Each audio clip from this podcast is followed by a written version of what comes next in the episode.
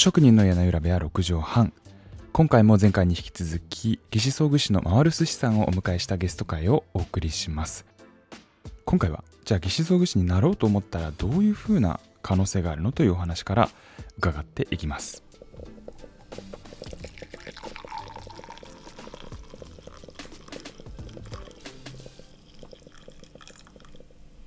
その三田港がちょっとじゃあ潰れちゃった話とかというところからちょっともう一回するんですけど、その三田港っていうところが今年の4月になくなっちゃって、それはまあ定員割れという結構残念な理由でなくなってしまうんですけど、はい。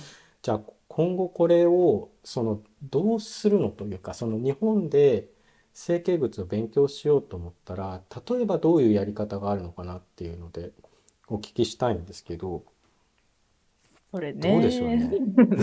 それですよいや本当にね。本当に、そうそうあの、よく聞かれるんですけど、うんうんいやー、ないなかなかな体系的に教えてくれるところって本当に少ない本ですから当にね。少ないですね。そうう。んで、なんて言うんでしょうね。あの民間の学校とかもあるじゃないですか。そのフロイデっていう、うですね。フロイデっていう学校もあるんですけど、うん、まあじゃあこれ確か1年コースですよね。そうです。うんうんうん。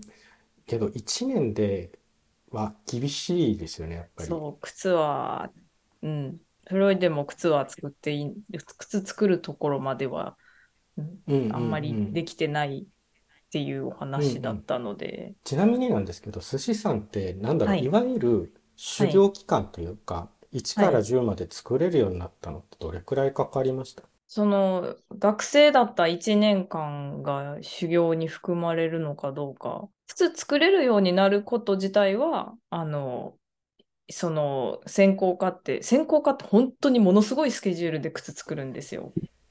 あの、多分もうどこもやできないようなスケジュールで、ぎゅうぎゅうに詰め込んで靴を作るんです。そこを出れば、あの、靴を作ることは可能になりました。ただ、フィッティン。グとかそういうのはまた別の話になってきますよね。そうすると、だから、まあ結局実務経験を積んそで、うです。まあ結一人で、局、一人で収められるなって思ったのは3、4年目ぐらいでしたね。ああ、まあけどそうすると結局、まあ日本でこう、勉強してやって、大体まあ、ちゃんとできるところまではやっぱり5年くらいはかかるかうん、5なっていう年くらいは欲しいです。もうんう、うそれまで。は絶対に、あの、先輩上司の方にフィッティングのチェックは絶対してもらいたいし、ってうんいうよう。なん感じでしたね。全然自信まあなんか持て。ないし。はい。ドイツは一応そのゲゼレっていう職う人資格まではん。3年半うんうんで、まあこの間実務もやってるんで、まあ3年半やると、まあ一通りはうん。できるうん。けど、あの、これは確か僕 YouTube の方でもお話ししたかもしれないんだけど、はい。まあ結局、なんて言うんでしょう、マイスターにならないと靴って全部は作れるようにならないんうで、ん。そ修の、正をしないんですよね、ゲゼレだと。そう、だからマイスターの指示通りとか、マイうスターのん作った形通りに作うるのがん。ゲゼレの仕事なので、うん。まあ要するに、なんて言うんだろう、3年半では、あの、ドイツでも3年半では靴作れるようにならないんですよ、う厳密に言うと。ん。で、結局マイスター学校に行って、マイスター資格を取ると、まあうん。一応一通りのことが、まあ試験の上ではできるようになるぞっていうのが、まあう大体、ん。早い人で5年目うとか6年目なんん。で、まあやっもぱりう同それくらじようなものですね。ね。我う々はね、日ん。本はその資格が特にないので、ぬるっとスライドした感じですけど、でも、うん。そんな感じだと思います。そうですよね。結局、はい。その靴の教育って何が難しいかって時間かかることなんですよね。そうです。その通りで本す。当に。そう、だから、なんか僕も実際にこう、ドイツで靴の勉強をさせてもらってわかるんですけうど、ん。その、まあ、座学云々でなんとかなる領域ってすごくちっちゃくちて、っちゃいですね。なんて言うんだろう、練習するしかないみたいなこうとがクソん。ほどあるそじゃないですう。か。なので、あの、ナイフを研ぐところからみたいなことで、そうの、どん。素人がナイフを研げるようになるまでっていうのは結構時間かかっちゃうんですよね。うん。結局私そう1年経ってもうまく研げないですもん。でも研いでる時間よりカッターナイフ使った方が早いなってなっちゃった。あ、もなっちゃった。うそれは、そうですね。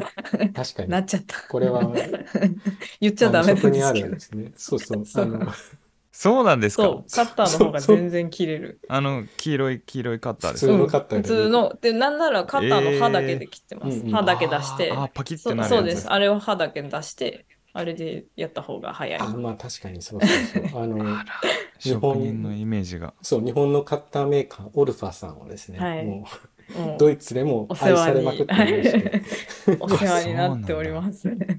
マジで元も子もない話なんだけど、カッターの方がクソほど切れます。ドイツの人たちもそう言ってるんですか、うん、そうですねあ、。そうなんや。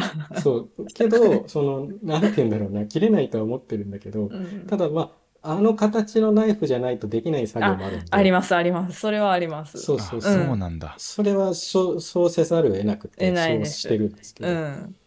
ただ基本的にあの、オルファさんが最強っていう、ちょっとだいぶ話が飛んじゃって恐縮なんそうまあ とにかく、その靴って時間かかるんですよね。その勉強するのに。うん、かかります。すごく。だから、うん、まあ学校を作るにしても、まあどう、どういう形が結局一番いいのかって難しいですよね。まあ、形態としては、その学校っていうのがかなり通いにくい、ハードル割と高くないです。うんうんうん一回その時点でキャリアを中断して、あの、学生さんだったらまあそのままスライドでもいいと思うんですけど、その多うんうん分社会人から目指す人っていうのも少なくないと思うんですよ。うんうんうん。確かになそうんですで、ね。その学校っていう形態にしてしまうと、一回キャリアをそこで中断して、全く違うことを学び、そこからまた就職活動っていう、あのい、や、そそれは本当にきついと思います。そう、形になるので、結構それは難しいから、塾みたいな形態にした方が、多分、うんうんあうん。の、入りやすい、人は集まりやすいのかなと、で求められてる形なのかなとは思ってるんですけど、確かにそうかもしれない。あの、し多分僕も日本でその最初学校に行こうかどうか迷っていた時に、やっぱり、なんて言うんだろうな、お金を稼いで貯めてうん。辞めて、で、学校に行って再度その就職活動をするっていうことのハードルは、その僕も実際感じたハードルで、うん、もうお金もなければ保証もないっていう感じだったので、そ、まあそれもあってドイツに来てるっていうのもあるんでうすけどね。ん。いや、本当にまあだから、そう、おっしゃまある通りドイツのです。場合は、そのアウスビルドゥングっていうその仕事半分、学校半分みたいなうん、やり方をしてるので、まあなんか、まあ変な話、やっぱりドイツって、まあオリジナルというか、オリジナル、もともとそういうやり方でやってるところなんでね、うん、あの、よくできた制度だなっていうふうには思います。ま、まあ、ただかといってこれも、ただひたすら働いてるっちゃ働いてるんで、そうですそね。の、で、日本の場合、多分、もうより忙殺されてる場合が多いと思うんですあ、よね。そうですね。うんうんそうう。結構、その、働きながら、例えば義肢装具会社、靴メインの義肢装具会社で、じゃあ働きながら靴を学べるかって言われたら、ん。うん。まあ、あの、厳しい。厳しいですね。うそうでん。すよね。結局、やっぱりその、うん違う、もっと、なんか、雑用じゃないですけど、なんか、手伝いが必要なところに引っ張られていって。学ぶことができないっていうこ状態に陥ってる人は、まあまあ。見たことはありますね。うんうんうん。その僕も結局、まあドイツは一応制度としては会社は教育をしなければいけないってう。いう風になってるんですけど、まあどうしても業務に引っ張られるう時期っていうのはん。特に繁忙期だとあっそちゃうう、んで、そうですね。そうそう、ついこの間とかも割とあのインソールの受注件数がとんでもない数で、うひたすらん。インソールのカバーを貼り続けるだけうんっていう、そういう日が そうです何日か発ね。生しちゃって、で、そろそろ秀樹ももう、あの、次のステップに進ませなきゃいけないから、みたいなので、結構、うん。マイスターたちもちょっと焦ってたりうするんですよね。ん。いや、そう。焦ってくれで、るのはいいですね、でも。そうそうそう。まあ、けど、そう。これが何がいいって、その、う要はん。制度で保障されてるから、うん、そうですそね。の、中間試験とかで悪い点数取ると会社に手紙行くんですって。おお。なるほど。お叱りがあるんですね。そう、お叱りがあるんですよ。だからやっぱり、あの、会社はそこの見習いを優秀な成績で送り出す義務が一応ある。うん。うん。っていうのはやっぱりこれはいいことなのかなと思って、そうそう。それは非常に、、うん、それって一つヒントになるような気がしていて。うん、確かに。まあなんかね、会社とこう、やっぱり会社でやりながら覚えなきゃいけないことって結構いっぱいあるじゃないですか。うんまあ、ありなんて言うんだろうな。その実際のこの素材がどうとか、あとは、ある程度その失敗しちゃいけない環境で仕事をするみたいなのって結構大事だと思っていて。なんかそれもこううまくミックスして日本でもそういう教育の仕方ができたらいいですよね。そうですね。あ、なんかゆうくん喋りたそうにしてる？ちょっと今のところで聞きたかったんですけどその日本、えー、とドイツだと山秀さんにはそのドイツだとうんうん。試験の実施主体というかその、えーとえー資格を認める人は誰なのっていうのが気になったのあ、と、はいはいはい。さっきその日本でマルシスさんは、えーとまあ、大体ドイツと同じぐらい期間かかってうん自分でまあ靴作れるようになるよねっておっしゃってましたけどその場合のそのぬるっとこう移行するそのぬるの中にもでもそれは自分で決めていいんですか？それともこう上司からこうよしみたいなやっていいよみたいな感じ作ってよしみたいになるんですか？どうしましょう？さっき山田さんの。それぞれあ、そう。えっと、なんだっけ、僕の、あ、えっと、そう。どこが決めてるかっていうとね、これは、うちの管轄だと、デュッセルドルフ・ハンドベアク・カマーっていう、あの、訳すとあれだな、えっと、手工業、手工業会みたいな、そういうとこがあるんですよ。えっと、商工会議所か。デュッセル商ドルフ工会議所的なねそうそうそうはいはいはいっていうところが一応その管理をしていて、で、各、あ各自治体にそういう商工会議所があって、で、そこがあの管理をしてます。まあ、そこがその職業学校とかを運営していたり、で、そこがまあ、ある種の認定を出していたりするので、まあ、そこの教員たちがまあテストをして、で、点が良ければ OK っていう感じですね。その先生たちっては引退した、いや、意外と若いっすよ。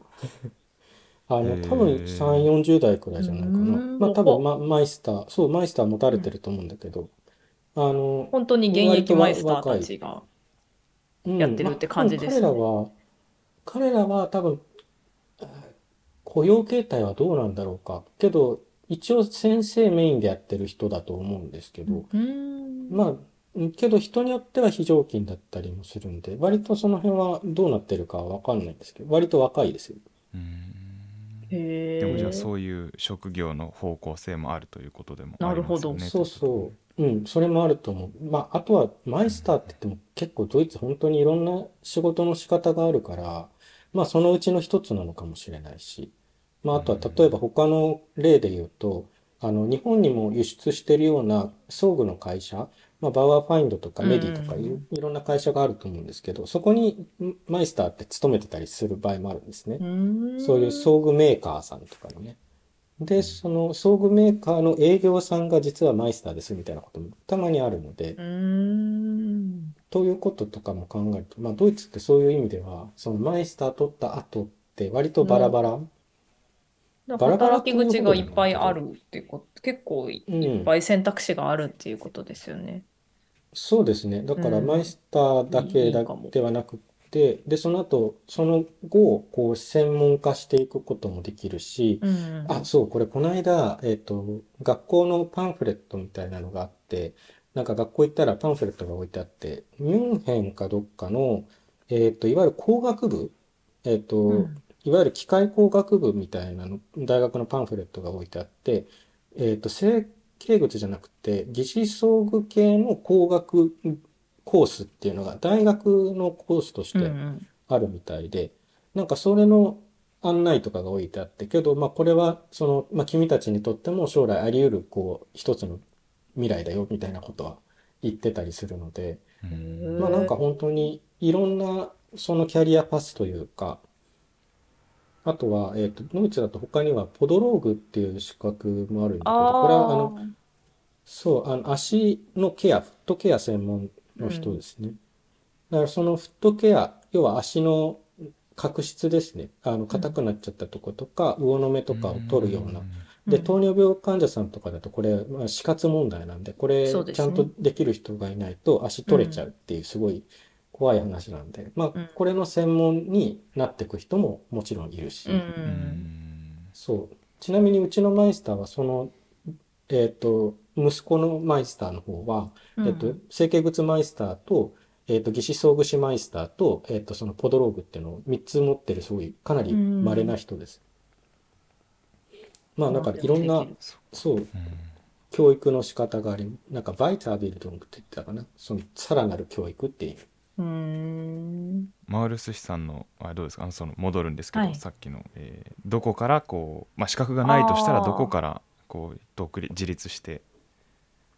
いやもうそこは特に認定してくれる人とかはいなくてあのある日突然、あの一人で行ってこいとそう言われ で収めたらあいけたっていう あのひな鳥のあの飛ぶ練習と同じである日突然できるという本当にうんあの突然です。まあ、そ、それがそれぞれのステップであるわけですよね。なんか、この仕事を一人でやれるようになるみたいな。そうですね。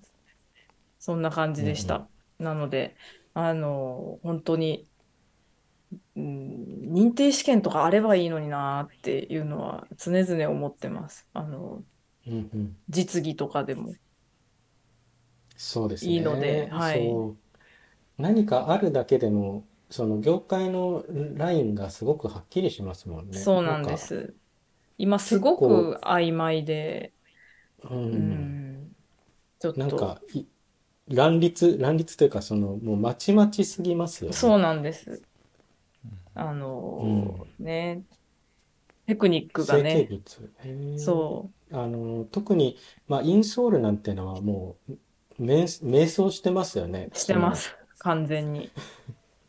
日本のインソールってこれは結構怖い状態にいろいろなっていて、その簡単といえば簡単だから民間の業者さんがいっぱいあって、うん、で、けどそのどれも品質がちゃんと保証されてないみたいなのが大半なんですよね。そうです。だから、まあ、技師装具士さんという資格はあるにせよ、けどなんか、その、インソールっていうものがあまりにもこう、乱立しすぎていて、こう、技術的にもこれ本当にお客さんに一律でちゃんとしたクオリティのものを届けられるかって言われたら、かなり怪しいなっていう感れはじがします。本当にその通りですね。うん。まあ、日本、日本の現状って多分そういうとこですよね。まあ、まだまだ職人仕事で、なんかこう、一言でくくられてしまってるのかなっていう感じですね。そうですよね。うん。こうやっぱりドイツはその意味では職人という肩書きではあるけどかなりシステマチックなうん。感じがしますよね。なんとなくこう、なんだろうな、学校がちゃんとあって3年半のあれがあって、うん。で、試験があって、で、職人ですっていうのはなんかすごくいいなと思うし、うん。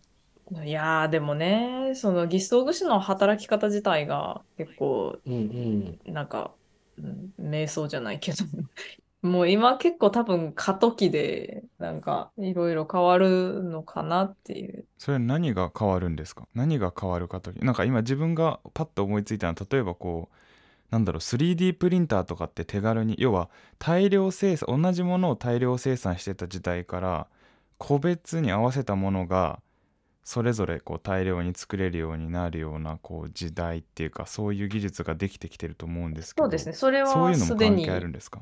そう、それ、そういうのもすでに、あの、あったりもするんですけど、どうだろう。その、なんだろう、マウルス氏さんの言うところの多分過渡期っていうのはなんかこう、業界全体のこう、仕組み的な意味もありますよね。そうですね、うん、なんかいろいろガタが来てるよなっていうのは来てますね。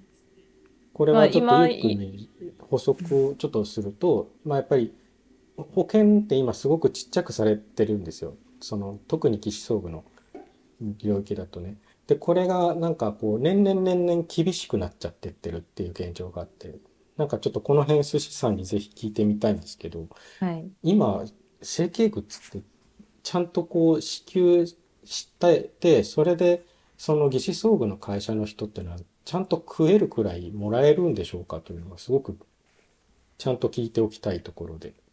正直、靴型だけやってたら、あの、食べられないです。うんうん。なのかなりで、厳しいですよかなりね。厳しいです。で、なので、やっぱり、あの、絶対インソールはついてくるので、あうんの、うんインうん。ソールプラス靴型装具で、まあまあ、あの、うん、食べれるかなぐらい。食べれるっていうのがどれぐらいの金額の。話なのかまあ難あしいでですけど。うん、型装具って大体いくらぐらいで取ってますか？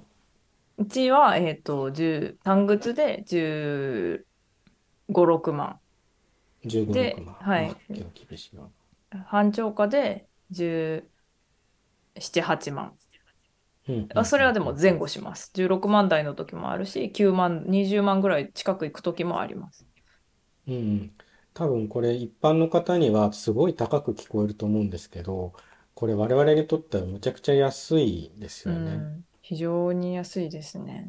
うん。なんかこれはゆうくん感覚としては高く感じるやっぱり17万とか。靴って考えたらそう思っちゃいますね。うん。そう。けどこれ人件費っていう風に考えていただくとむちゃくちゃ安いと思うんですよね。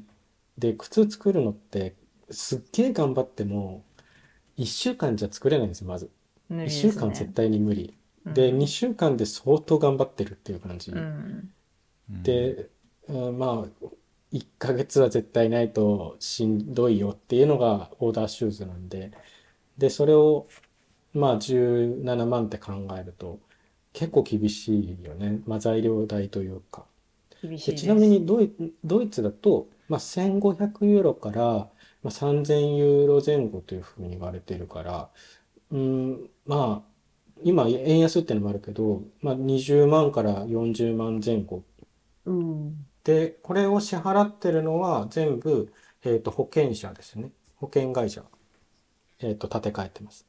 ということで、まあ、うーん、まあ、それでも、その、ドイツ人曰く、まあ、うちの親方曰く、とにかくかなりの数回さないと、やっぱり食え、なんて言うんだろう。いわゆる、ドイツの、えー給与水準から言うと、結構回さないと、あの、かえ、あの、生活というか、まあ、そんなにお金持ちにはなれないというふうにう言われていん。て、まあけど、そうね、と思って。まあ、うちはかなりの数を回してるので、まあ、それでも比較的、あの、儲かってる会社だと思うんですよ。多分、週に、週に5足はやってるんで、まあ、多いですね。そう、多分多いと思うんですよね。うん。なんか大体、まあ、これはその最初のお客さんとかだと、い1回目の患者さん、初めて作る患者さんとかだと、1回で2足は必ず作るので、まあそれだけでも結構な数が出たりするので、まあ仕組みの話もありますし、まあけどかなり数回してっても、まあそんなに裕福な、あの、職業ではないというふうに言われてるので、その通りです。そう、なので、これはやっぱり日本で整形物やるのって今すごく厳しくなってて、で、うん。で、さらになんかちっちゃくされつつあるんですよね、また。まあ、そうです。うんうん私の住んでるところでは、あの、手で矯正できる人は、うん。うんうん。あの、もう、あの、特殊靴出さないよっていうふうに、うんうんうんうん。あの、なってしまってますね。そう、あの、要は、なんだろう、普通の靴というか、普通の木型でなんとかできる人は、そっちでなんとかしてくださいねの方向に、うん。まあ、向かってるってことですよね。あの、なんとかならないんですけどね。そう、言ってることが意味不明なんですけど、あの、そうなってしまいました。あの。なんでかは知る。なんでそうなったのかは、あの、末端の我々には知りようがないう。ん、わかんないですね。いや、まあ、意味不明です。そう、これはなかなかこう一般リスナーには伝わりづらい話なんですけど、そうですね。ちそうあのょっと難しいですね。本当はその技術的には必要な処置をしなきゃいけない患者さんに、まあちょっと出せないっていうような決定が、まあ、自治体によって出てしまっていたりとか、うん。と最近増えてきてるみたいですね。うんうんうん。まあ、やっぱり、その、あんまり苦痛に、えっと、保険者さんが、あの、保険費で払いたくないというのが、まあ、ちょっとありますよね、最近すごく。うん。最近ちょっと、普通への当たりがきつい。そうそうそう。言ってしまえば。まあ、当たりはい。がきつ平たく言っい。てしまえば、そんな感じになりつつありますね。うん。まだ広まってもないのにっていう、無念な、そう、これは無念なところね、なんです。そう、広まりきる前に叩かれてしまっているかなっうんていう。ところがちょっと非常にね。確かにな、これは厳うしいなん。と僕も思います。なんか、今日、そうです。あの、たまたまなんだけど、今日午前中に日本の会社の社長さんとちょっと話すことがあって、うん。うん、ちょっとあの、たまたまね、それで少し話をしはい。ていて、その時に、あの、やっぱり、なんて言うんだろうな、作る方に行くのはやっぱり日本の今の状況だと難しいよねと、その作るよりもやっぱりどっちかっていうと既成物に流れてくんじゃないかなっていう話というか、まあ仮にできたとしてもというか、その既製品、対価やん。対、対価今ま。ですそれで難しかったから、難しかったから作ろうってなってたね。うんうんうん。対価じゃないですか。そうなんです。まあだから、いや、そう、既成物になってく。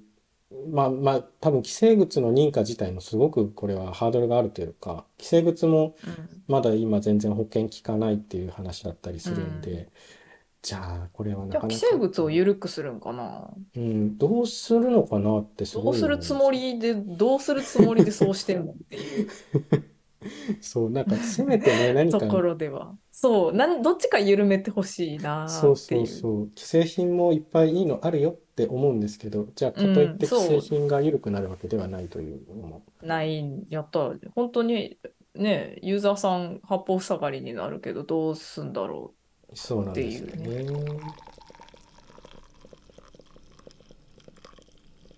そしたら最後、えっと、寿司はい。さんのじゃあ今後についてちょっとお伺いしたいんですけど、あ、寿司さん退職されはい。たっていう話を 聞いたんですけれども。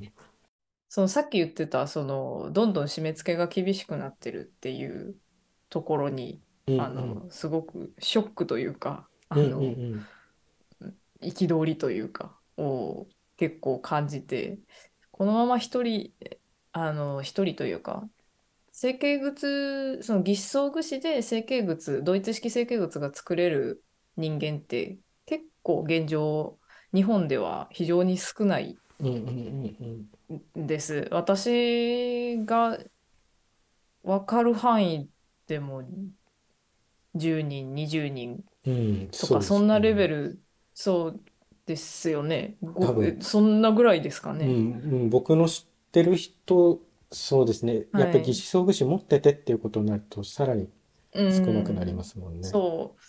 そういう、うん、10人、20人で、まあ、自分たちも年取っていって、辞めていく人たちも出てくるし、そんな状態で回してても、これではちょっと拉致があかんなということで、うんうん。ちょっといろいろと、あの、教える側に回りたいなとなるほど。思いまして。はい。で、すごい素晴らしい。なので、ちょっと今、あの、自宅を改造して、お、ちょっと靴教室をしようかなと。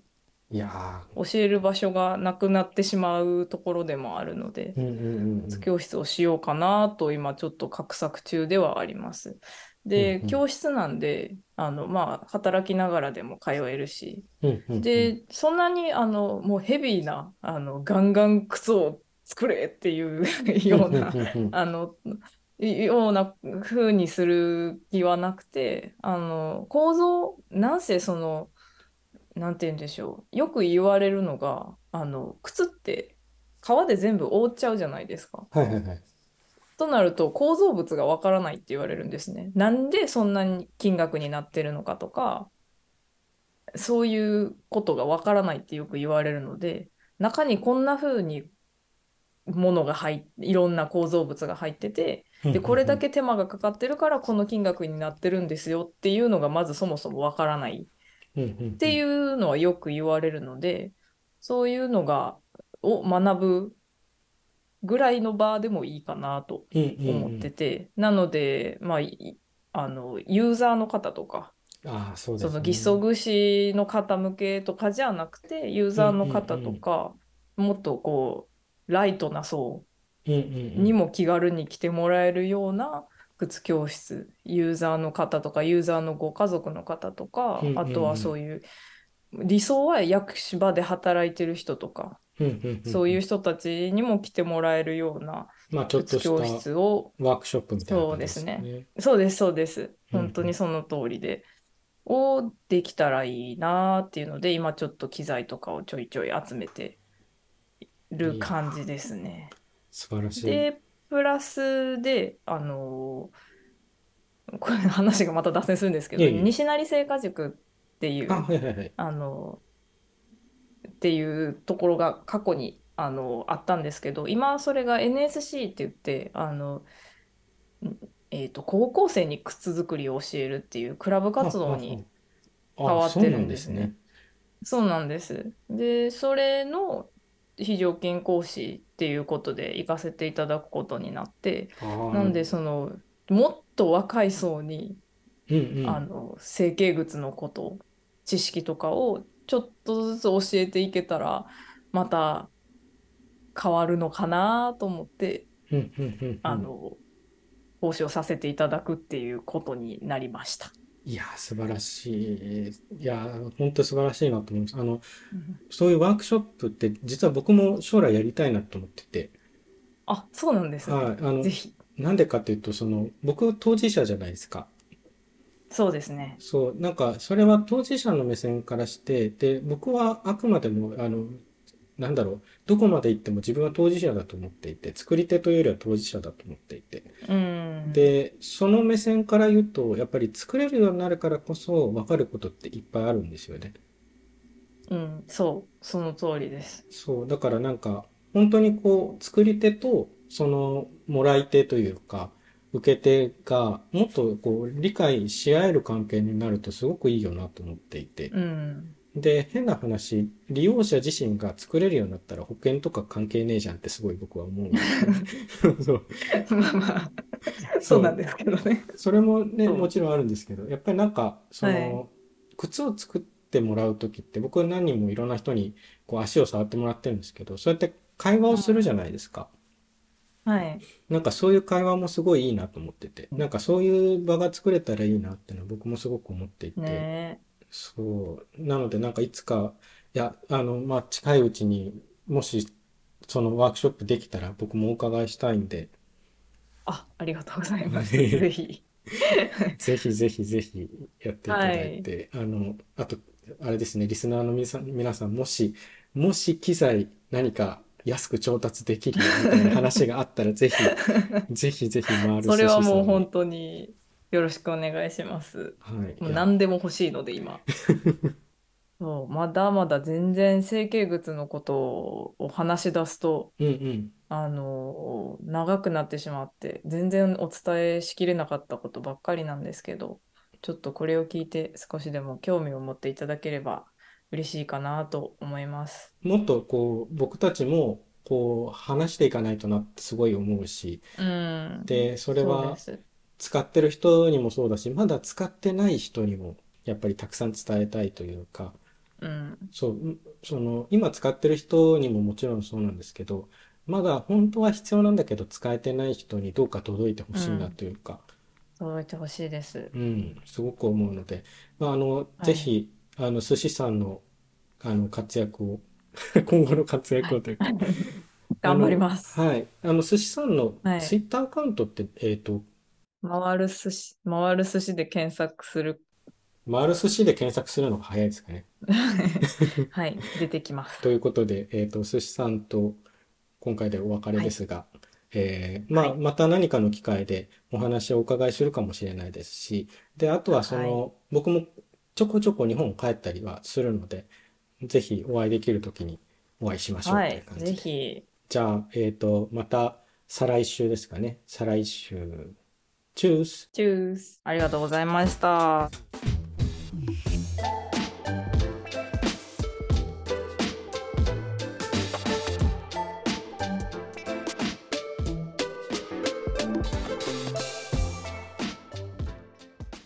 ということで靴職人の屋根裏部屋6畳半、えー、前回と今回は義肢装具士の回る寿司さんをゲストにお迎えしてお送りしてきましたいかがでしたでしょうか？お便りはペンギンシューズ 0721.gmail.com までメールでお寄せください。山秀さんのツイッターは秀樹山田と検索していただければ、えー出ます。ドイツの国旗がついているアカウントです。それでは次回の配信もお楽しみにお待ちください。靴職人の屋根裏部屋6畳半でした。チュース。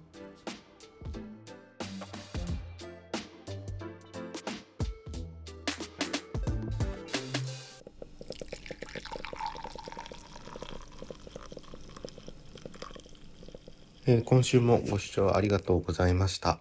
えー今週も、えー一曲紹介させてもらおうと思うんですけれども、まあ今週ちょっといろいろ考えて、でまあこの、なんて言うんだろう、今回のテーマはどっちかっていうと学校だったりとか、まあ靴ってとにかく勉強するのにすごい時間かかるんですよね。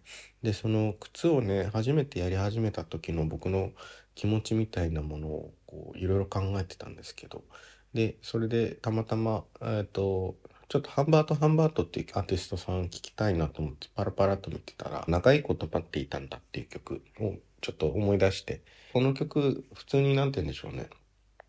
あの、ミュージシャンが初めてステージに立って歌う時の曲なんですけど、なんかこの曲を、まあ、たまたまちょっと聞いて、思い出して聞いてたら、なんか、あの、自分が初めて、この仕事を始めて、というか、初めてグライダーの前に立って、あ、なんか、いよいよやるんだなっていうふうに思った時の、その気持ちにすごい似てるなと思ったので、この曲がいいんじゃないかなと思いまして、えっ、と、今週の曲は、えーハンバートハンバートさんで、えー長いこと待っていたんだ、ですね。